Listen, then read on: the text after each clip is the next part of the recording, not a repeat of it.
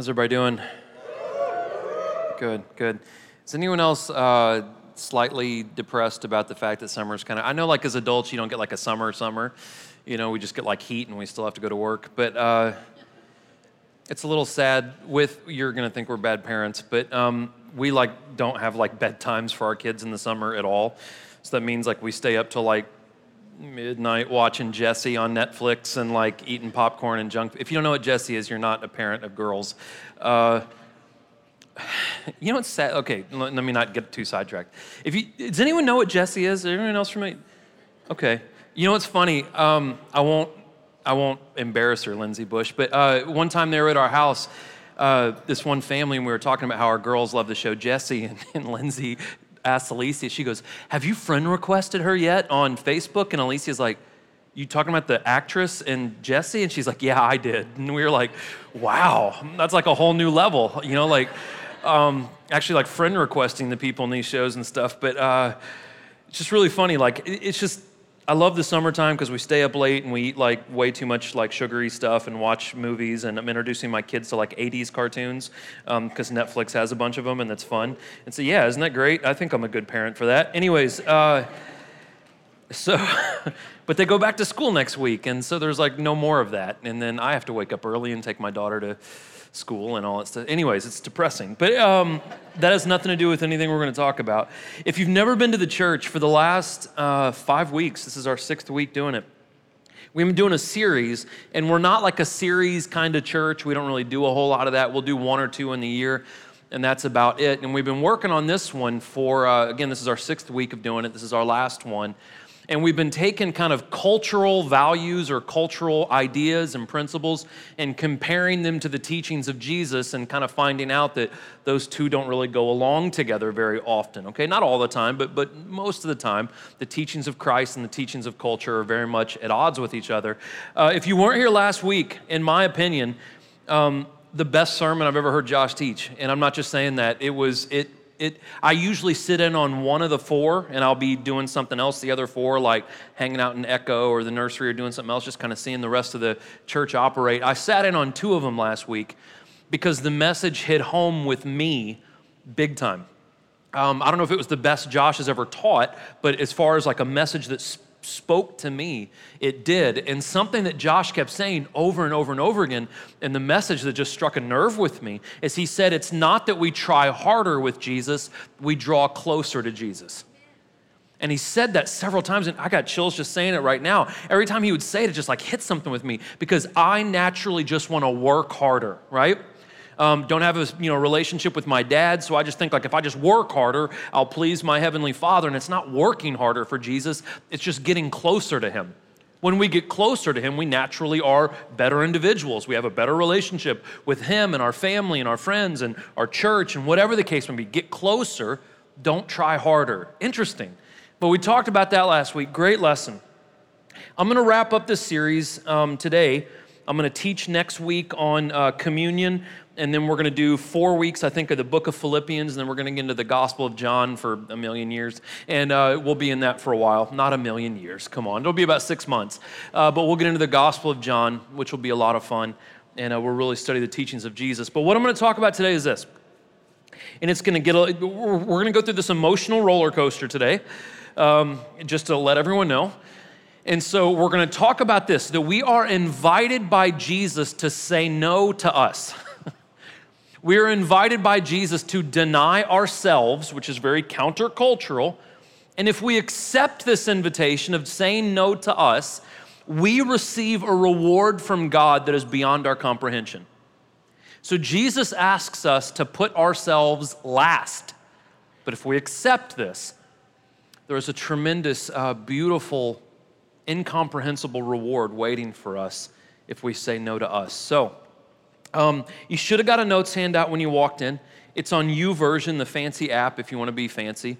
Uh, you can just play Pokemon Go if you get bored, you know, if you pull out your phone. Um, but uh, do you guys remember the day that launched? There was like people walking around our parking lot, and it was like 8 o'clock in the morning. I'm sitting at the front door, and I'm like, what are people doing in our parking lot? And that's what it was. And I was like, I don't know, it's just weird. But anyways, uh, it's on the it's on the app, and and let me set this up a little bit. Uh, I tried really, really hard to find a philosophical view of our culture, and I'm going to show it to you here in a second. And, and the person that I got this philosophical view from is very controversial, but we'll talk about this. I'm going to pray. You guys have just, just have grace on me today, and I'm going to try not to be all preachy at you guys, and um, we'll just see what happens. Okay, I'm a little nervous. So uh, let me pray, and we'll jump into this, okay? All right. Father, Lord, I love you. God, just help me, Lord, to relax this morning. God, I'm talking to my brothers and sisters. And Lord, let me talk in such a way to where we're talking as family. Um, God, I pray, Lord, that if there's anyone in this room that is not a believer, that they come and they are confused, or maybe they've been hurt, or maybe uh, they just don't believe. I pray, God, that you just, that something in this lesson today just sparks an interest or, or, or piques some kind of idea in their head, God, that maybe they will pursue you or pursue the truth and, and find you in that, God. Um, Lord, I pray that you open up our minds, open up our eyes, open up our ears. Father, we pray, Lord, right now in our city, God, that all the churches in our community, Lord, that you just speak through the pastors this morning, God, and, and speak to the congregations and use us, guys, God, as a unified front to advance your gospel, advance your kingdom. And Lord, just, just work on us today. Show us truth today. Encourage us, God. Lord, I pray, Jesus, that your heart is just reflected through this lesson. God, we love you and we thank you and we praise you. In Jesus' name, Amen. Now, I don't have to get into a lot of statistical stuff or present a bunch of stuff uh, uh, from our culture to hopefully persuade you to the fact that we are a culture, American culture, that is very centered on self, right? We often think that we are the center of the universe. So, like I said, I tried to research a philosophical view that would kind of sum up, at least to me, how the average American thinks. Now, and I'm, I'm picking on American culture because that's what we're a part of, all right? So this is what I came up with. This was written in the 20th century. And before I show you who wrote this, I would like to persuade you to agree with me that this is a pretty accurate view of the average individual, okay? Individualism is the idea that the individual's life belongs to them and that they have the right to live as they see fit, to act on their own judgment, to keep and use the product of their effort and to pursue the values of their choosing. It's the idea that the individual is sovereign and an end in themselves and the fundamental unit of moral concern. In other words, it's all about the individual. We have all the choice, we have control over our own lives, we get to choose our values. Everything that we earn belongs to us. This is, I would think, a pretty common mindset amongst the average individual in American culture. Can we kind of agree on that? Now, the individual that wrote that is a very controversial character. Her name is Ayn Rand. And uh, she is kind of the, and I'm not trying to get political today, she is the champion of capitalism. Many very right wing Republican people, very right wing conservatives love Ayn Rand, which is interesting to me because she did not love Jesus Christ very much, but they very much are drawn to her. Now, I'm not pulling this out to pick on conservatives or libertarians or anything, that's not why I'm doing this. But I'm pulling this out because I think her view of her philosophy called objectivism, I believe sums up the American culture pretty well. Whether you're on the hard left, hard right, atheist, Christian, whatever, unfortunately, we are a people that believe we are the end all be all to everything. And this sums it up pretty well. So, what I'm gonna do is I'm gonna take this paragraph that I just read to you, and we're gonna compare it to some simple teachings of the Bible. Now, the first one sounds good. She says the individual's life belongs to them. The individual's life belongs to them. Now, that may be true to an extent until we give our life to Jesus Christ. And so 1 Corinthians 6:19 says, "Don't you know that your body is a sanctuary of the Holy Spirit who is in you, whom you have from God? You do not belong to you." So whenever the Christian says, "I am my own person, it's my body, I can see what I do fit with it, my choices are mine," that is not the mindset of a true believer. The true believer understands that we were purchased by God and we belong to Him.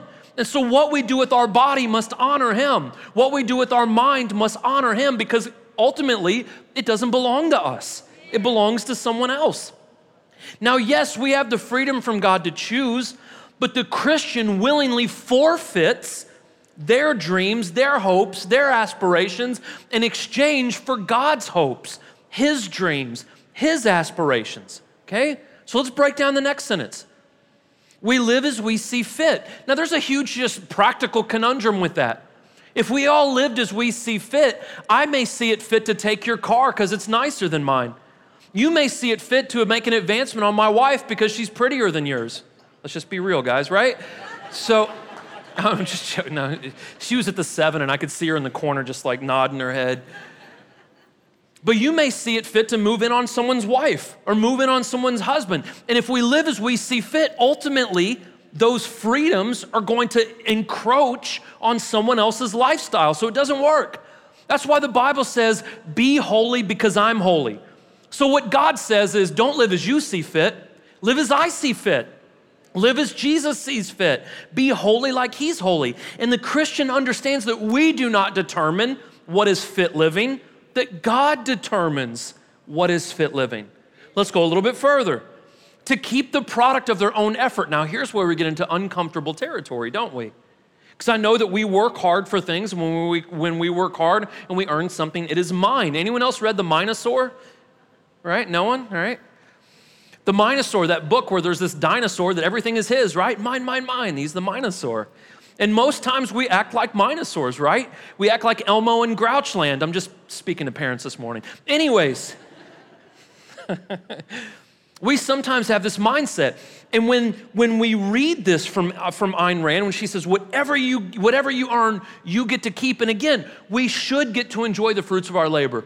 If you work hard and you cut corners and you save forever and you get this new car, yes, you should be able to enjoy that car. Here's the thing though we should get to enjoy the fruit of our labor, but the true lover of God is a true lover of people. And if I drive a $40,000 car, and I'm not knocking on you if you drive a $40,000 car, but if you drive a $40,000 car and your next door neighbor does not have enough food on the table, they're doing their best, but they cannot make ends meet. The Bible says in Acts, this isn't from a communist manifesto or from some socialist essay, the Bible says that I should sell my belongings so my neighbor should have enough to eat. Now, people get all out of shape, all bent out of shape about that. Well, I earned it. I'm not arguing that you earned it. But if you love people like God loves people, there should be sacrifices made on our behalf. Not because the government forces me to, but because God has put his spirit in me, and I should look at people like God looks at people. I shouldn't have a government tell me to be benevolent. I should want to be benevolent. Amen. Amen. Thank you. This is how we should act. Someone shouldn't have to tell us to love our neighbor. It shouldn't be a law for God's sake. God's Spirit is in us. And if we see someone wanting and we have excess, the Bible says we should sell our belongings and we should help out the poor. We're also, she says that we are to pursue the values of our own choosing. Again, who dictates morality? Who says what values are good and what values are bad? That's why the Bible is vitally important. But even in Christian culture, we've taken this and we take out whole books of the Bible because they don't align with my personal preferences. We take out certain contributors to the Bible because they say things that aren't cool in society right now, and we remove these things. Now, again, we have the freedom to believe whatever we choose to believe, but the Christian submits to the Word of God. Jesus said, I'm the way, I'm the truth. That's it. And all scripture, all scripture according to 2 Timothy 3:16 was breathed by the Holy Spirit through man and it is all profitable to instruct us on how to live. If one becomes a believer, a true believer, you accept this thing in its total state, not just in the bits and pieces that make us comfortable. And then the biggest one that I think is the easiest to break down is she says the individual is sovereign. Now, I know she's talking about free will and choice. I know that's what she's talking about. But the word sovereign is problematic because, by definition, sovereign means that you have supreme power. Josh very adequately talked about this last week when he said that this is completely foolish. No person has supreme power, no person has the ability to do whatever they want to do. I love how he brought up the point how people say if you just put your mind to it, you can do it. That's not true. You can't fly. We can't flap our arms hard enough or fast enough to get off the air and fly. It's an impossibility. And so the individual is not sovereign. We're not. We must know that we can plan and we can prepare, and we're called to do those things. We're to be good stewards, we're to count the cost, all these things. But at the end of the day, God's plan will always triumph.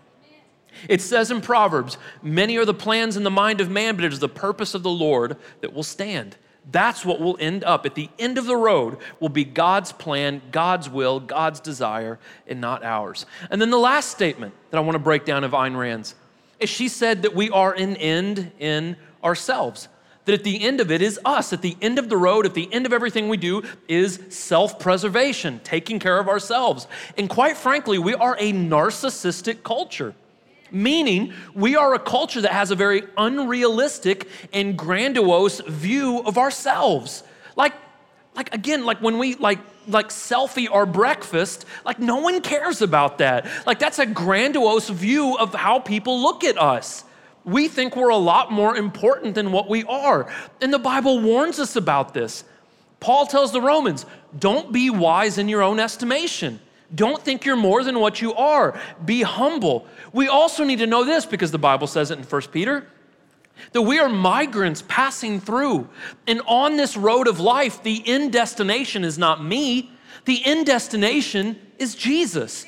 We're going to see that here in a minute when we get into the book of Revelation. But at the end of the road is not anything to do with me. Our eternity is not centered on me or you, our eternity is centered on Christ. Now, look, I'm not a socialist, I'm not a communist, I'm not a left winger or a right winger. I would say I'm very apolitical.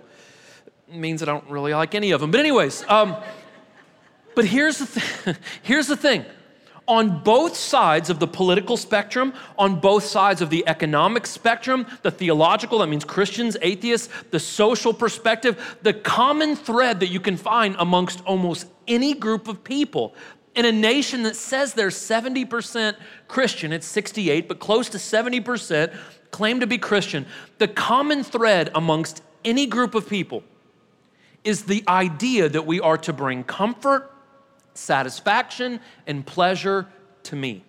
That is the common thread amongst all people. Look at it. I watch the DNC, I watch the RNC, I follow, and all it boils down to is me. What's best for me? It's all about me. That is the common thread. Now, listen, after saying all that, and kind of comparing the Bible to this very individualistic philosophy that Ayn Rand proposes to us, that I think is very common in our society, after comparing those things, I do want to affirm to you you're important.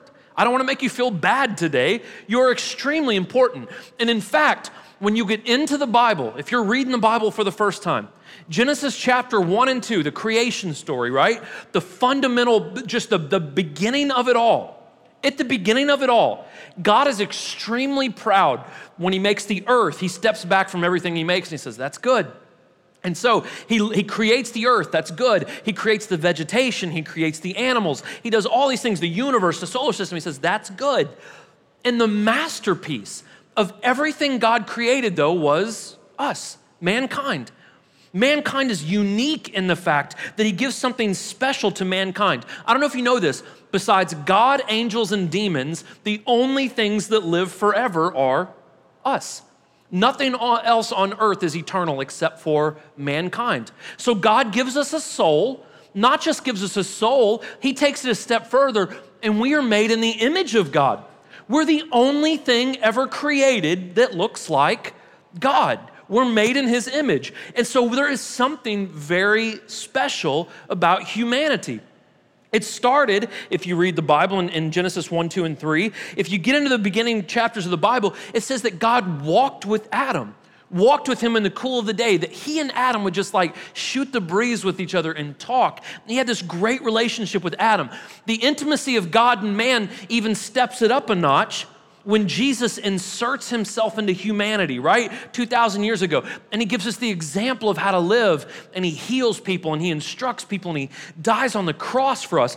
And then, in my opinion, the intimacy is even intensified after the death of Jesus when he pours out his Holy Spirit. And for all those that believe in him, we can now possess the Spirit of God in us. That's extremely intimate. So it's very clear to me that God loves people. He loves people so much, and He will go to the craziest degree to make sure that we have salvation, that we can be saved. So, if someone were to ask you the most pivotal words that were ever written, the most important statements that were ever recorded by anyone this is what we, this is what it would be. I know John 3:16 is like the scripture that's kind of become cliche in Christianity, but it's true.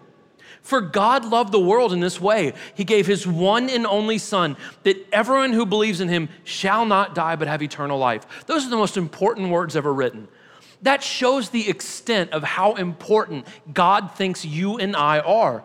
It said, For God did not send his son into the world to condemn us, God didn't send Jesus to like knock us down and zap us with lightning bolts and tell us how terrible he how terrible we are.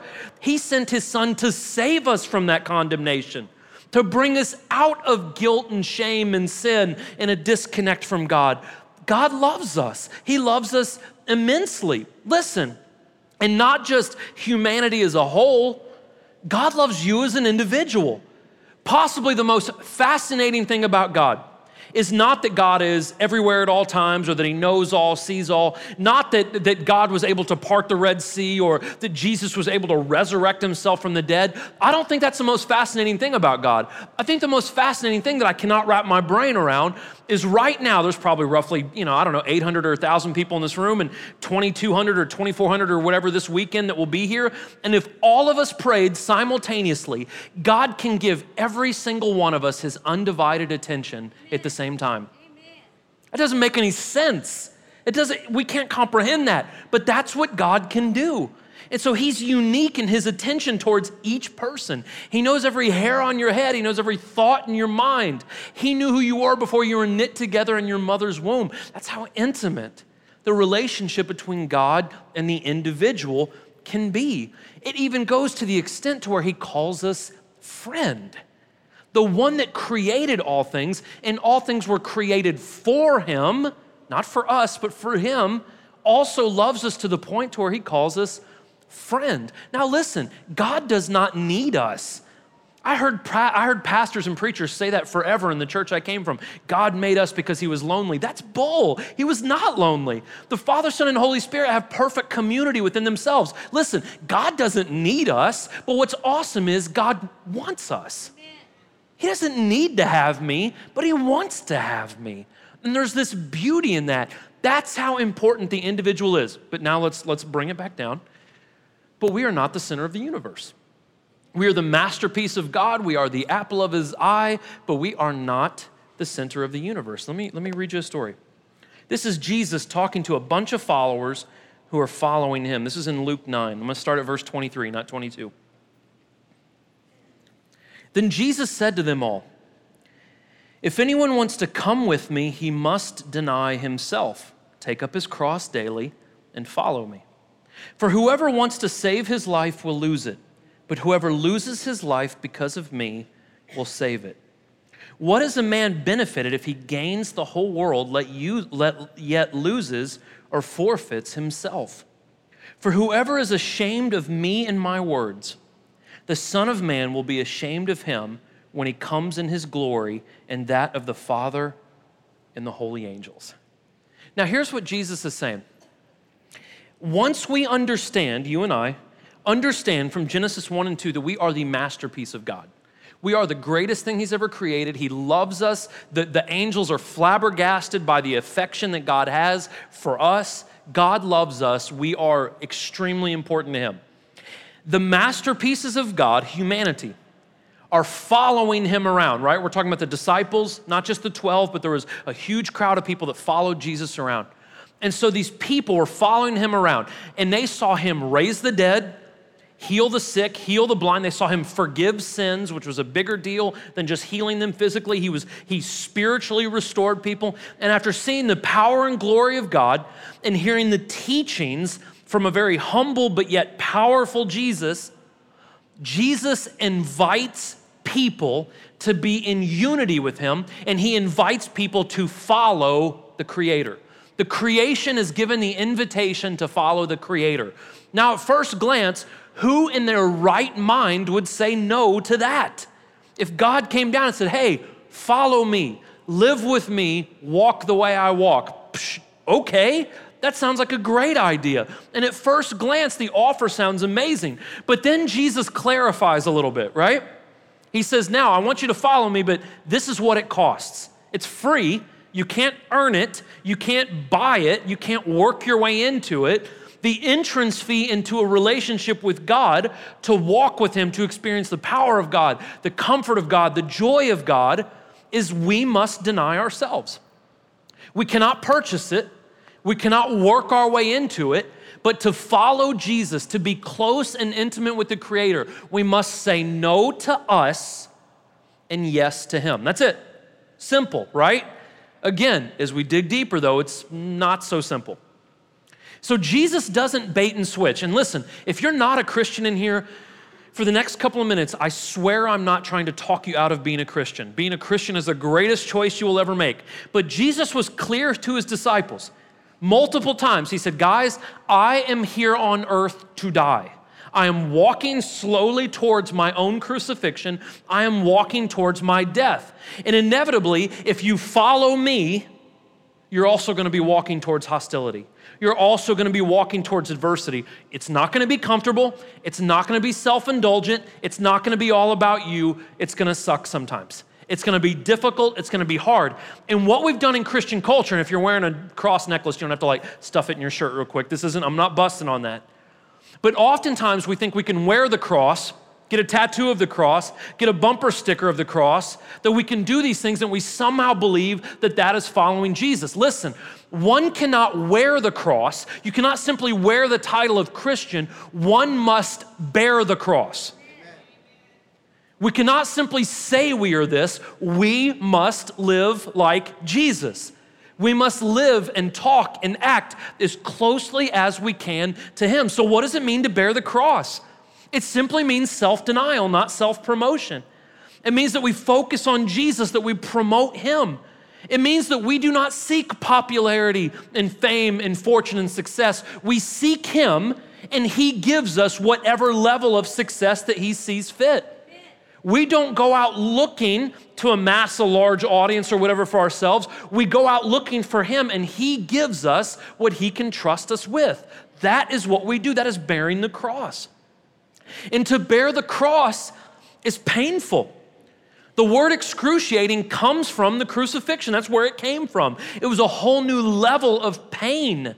So when Jesus says, take up your cross, he's talking about, I'm asking you to take on a whole new level of discomfort it means that we are commissioned to go love those that hate us, love those that reject us, surrender our earthly allegiances for heavenly allegiances, to sacrifice certain relationships, to adhere to all of the teachings of Christ, and to put ourselves last after our service to God and our service to others. I'm gonna be straightforward with you.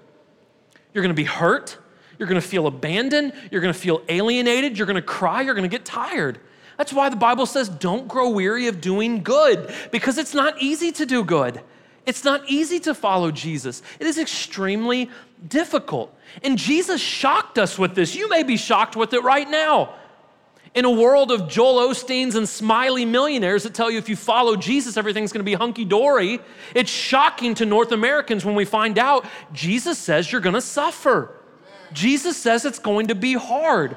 And so Jesus defined his role as suffering. He was abused, he was spat upon, he was tortured publicly, and then he says, Come with me.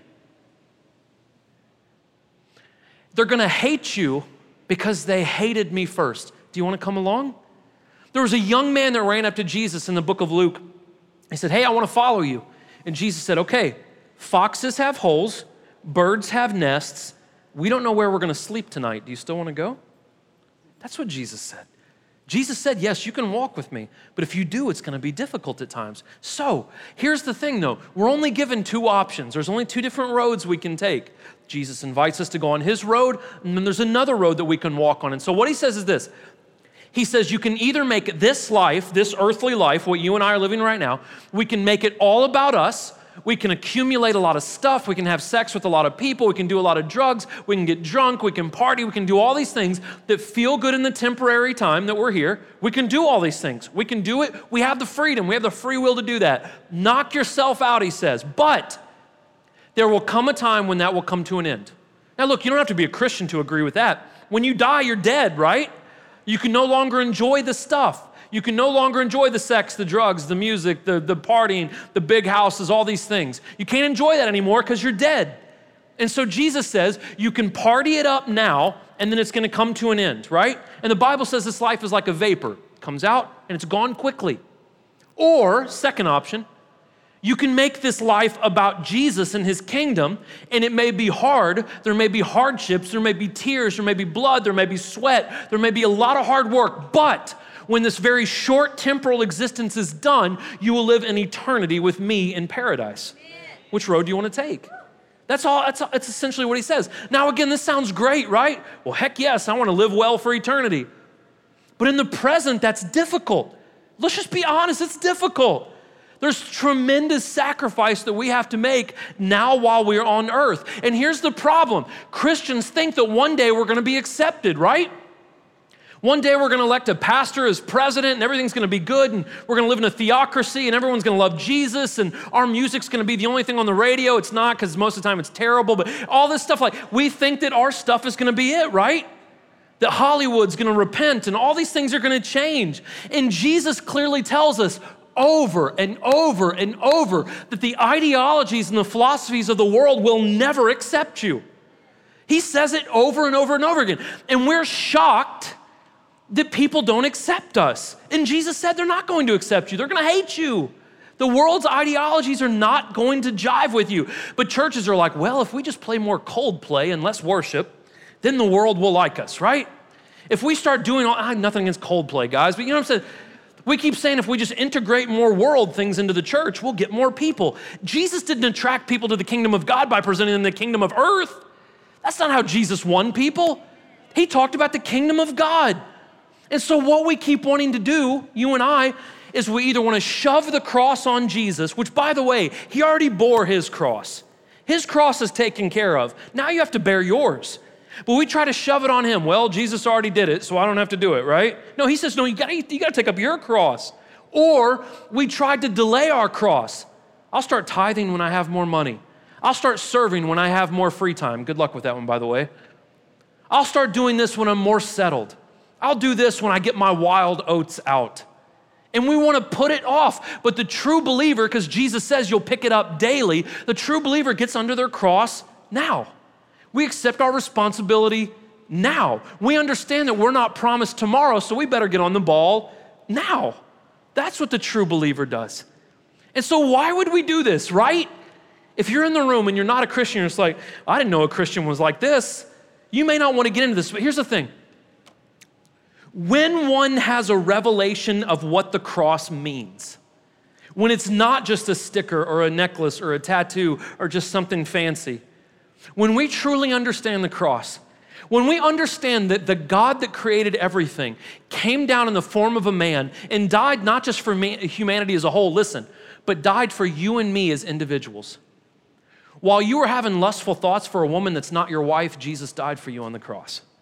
While you were cheating on your taxes, while I was being insecure, while whatever the sin was or the insecurity was, while we were in the middle of that, Jesus still died for us. And when we have a revelation of that, our natural response will be in allegiance to Him. It will be wanting to serve Him. In recognition and acknowledgement of the Savior is recognition and acknowledgement that I cannot grow apart from Jesus. I cannot grow. I cannot be better. I cannot be satisfied. I cannot be content apart from God. We need God to lead. That's why you should suffer. We must also choose this life of sacrifice because there's a lot, in, there's a lot on the line. We willingly deny ourselves and walk into adversity and hostility because eternity is in the balance. Listen, not just for my soul. I walk into hostility and adversity because my wife, my children, my neighbors, my friends, my family, conservatives, liberals, Muslims, Buddhists, addicts, atheists, everyone's soul is on the line. And if we don't get busy working and digging into people's lives and connecting them with God, there are going to be people that go to hell. And so we have got to work, not just for us, but for them. And listen, the true follower of Jesus doesn't want anyone to go to hell. The true follower of Jesus wishes no one should perish spiritually. But all should come to a repentance. Do you know how I know that? Because the Bible says that God died that none should perish and all should come to repentance. Does that mean they're all going to come to repentance? No. But at the heart of God, listen, and at the heart of every believer should be to love every person we meet enough for them to not want to go to hell. Amen. But they're a baby killer. They don't know Jesus yet, but they're a Muslim.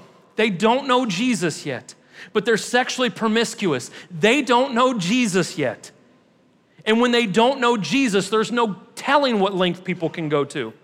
But we've got to show them love because so much is at stake. And we should want no one to perish. And listen, God knows this is scary for us. One of my favorite illustrations in the entire Bible is Jesus is walking with his disciples and he's telling them all the stuff I'm telling you right now.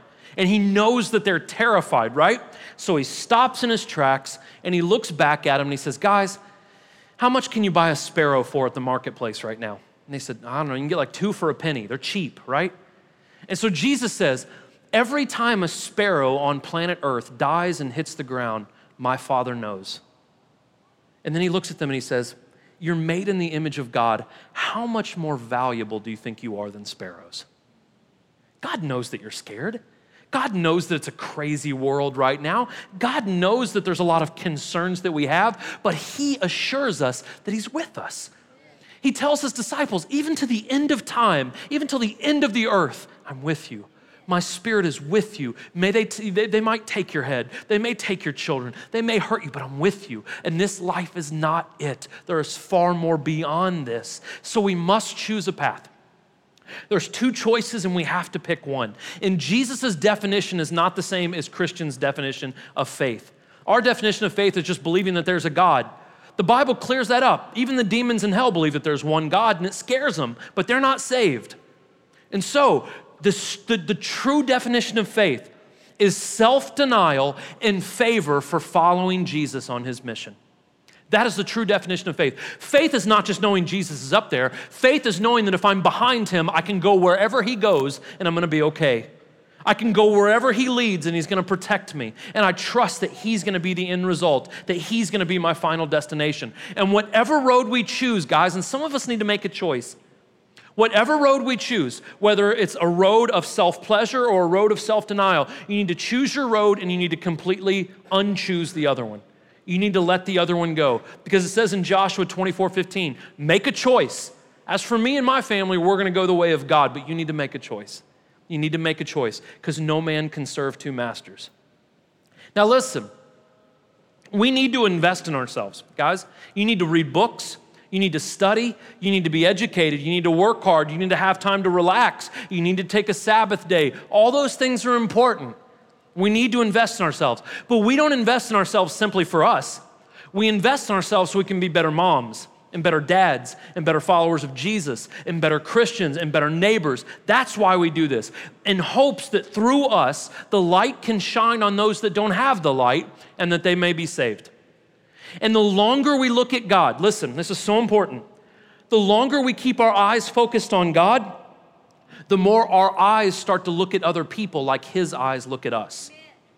The more I look at Him, the more I don't look at people who disagree with me ideologically and hate them. I look at them and I say, they need God. I love them and they just need God. We don't look at people who have, are of different faiths or different sexual preferences or whatever the case may be. We don't look at them with hatred and indignation. We look at them the way God looks at us, that they need a relationship with Him. Now, here's the last part. If you have a Bible, flip over to Revelation 22. It's at the very, very end of the Bible, last chapter. Let me set this up for a second. The ultimate reason we deny ourselves is because eternity is at stake, right?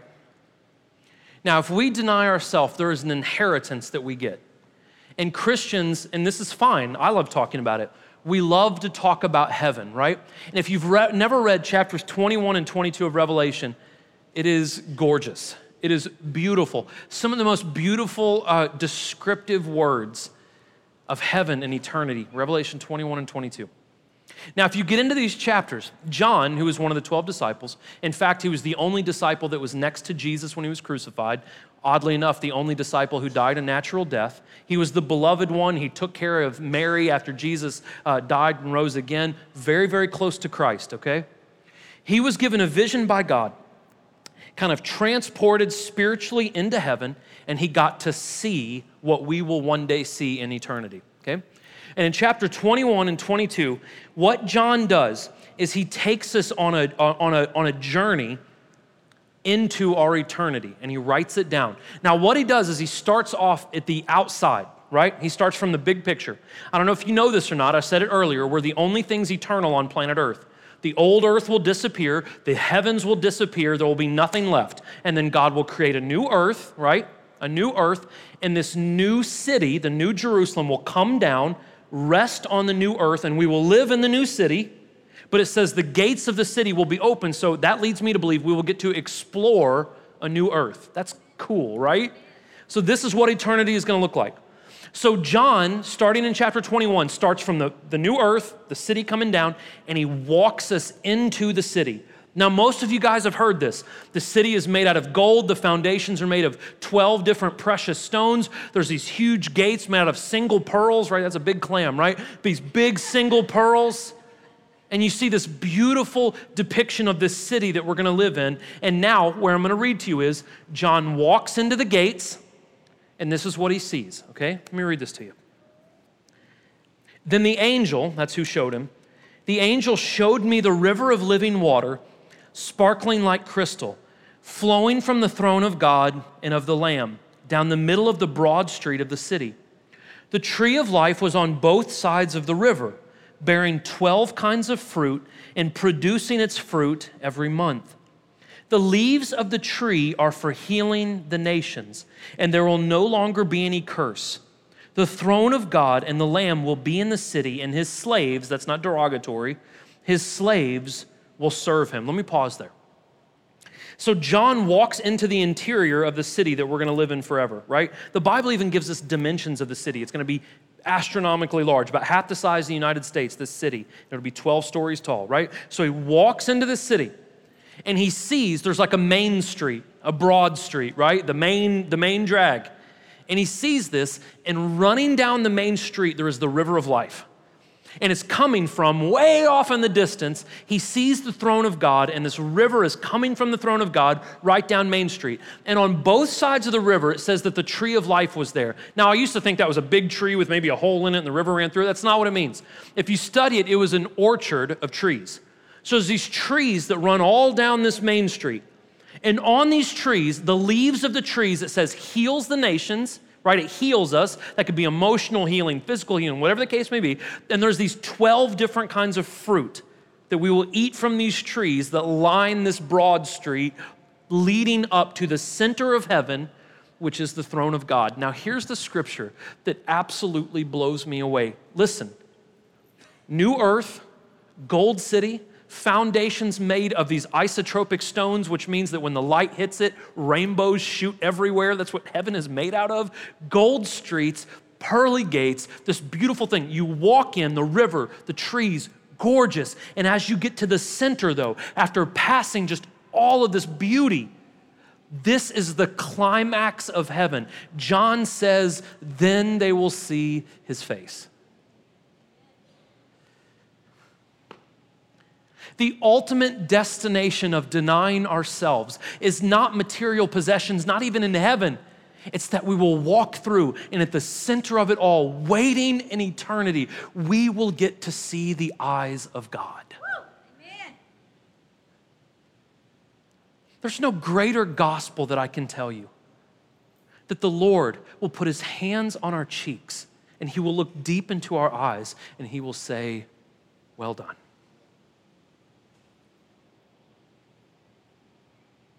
And it says that there will be no more night there. There'll be no more dad issues.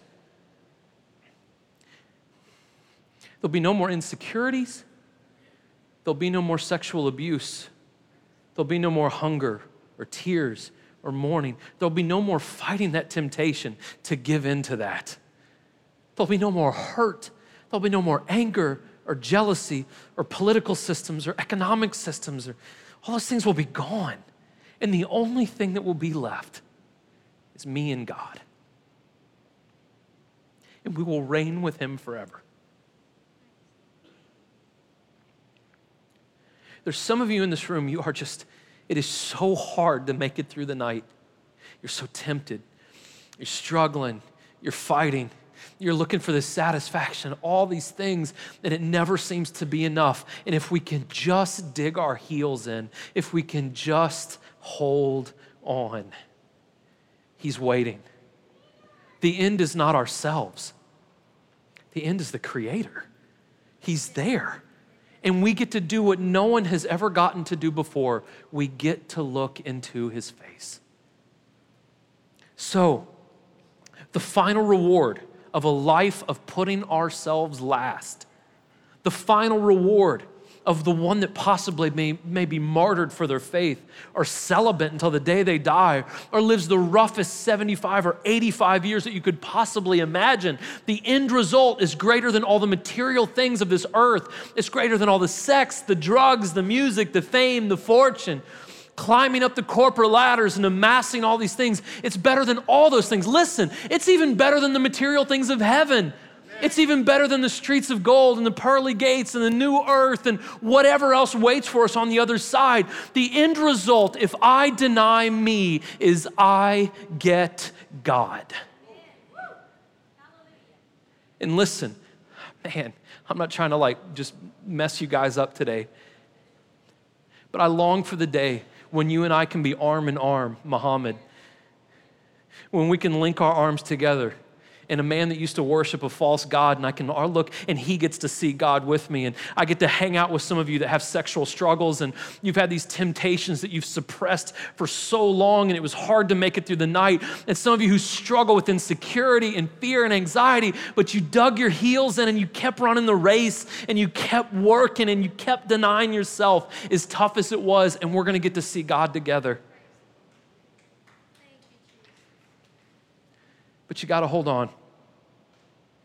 You got to keep pushing forward. You got to keep saying no to you. You got to keep saying no to you. Is it hard? Of course it's hard. Of course it's hard. But you got to put yourself second. You got to put yourself after God. You got to keep running after Him. Listen, and if you're not a Christian in here, coming from a guy that lived for himself the first 23 years of his life, the only end I kept coming to was I just wanted to end my life. And that's how I came to know Christ. I was in the middle of a suicide attempt. If you've never heard my story, three days of drinking myself sick with vodka because I wanted to die. That's how I came to know the Lord. Because at the, if the end is us, you're going to be extremely disappointed. We are not the end, He's the end.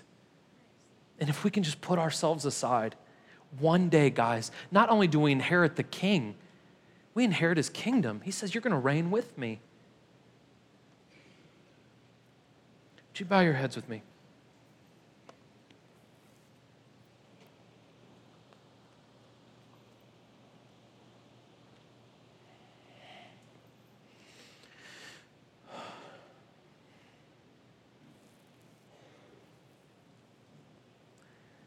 Listen, if you're in here and you do not have a relationship with the Lord, if you're not a Christian, we would never want to make you feel guilty or embarrassed or, or anything like that. We'd never want to do that. But if you have any questions or if you have any, I don't know, if you, if you just want to take a leap of faith, there's a group of people up here to my left, your right, that will pray for you. You can even walk up and say, I don't know what I believe. I don't, I don't know if I buy into all this. And if you go up to them, let them pray for you.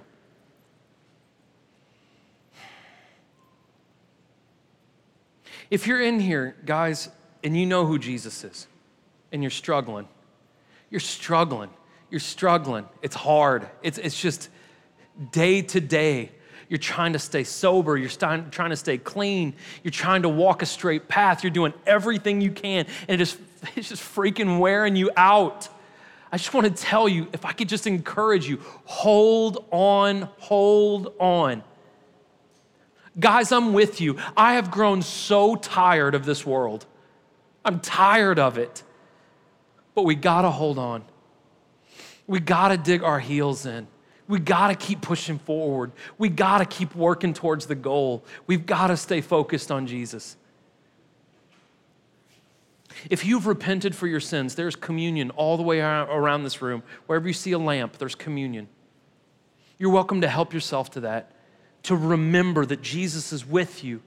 Just like that bread and that juice go inside of you, the Holy Spirit is inside of you. It resides with you, He's with you. You're not left alone, He's there.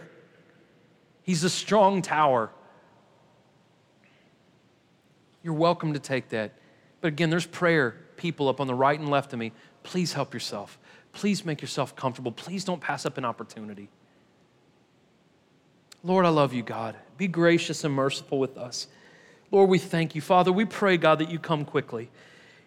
Lord Jesus, we pray, God, that we're ready, that we're a bride waiting for you, Jesus. We pray, God, that we love people enough to share the gospel with them and to love them the way you would love us. We pray, God, that we, we can just lean on you when times are tough, God, and we're confused. We love you, Father, and we thank you, God. And we just pray all this in Jesus' name. Amen. You guys are welcome to help yourself. Thank you so much.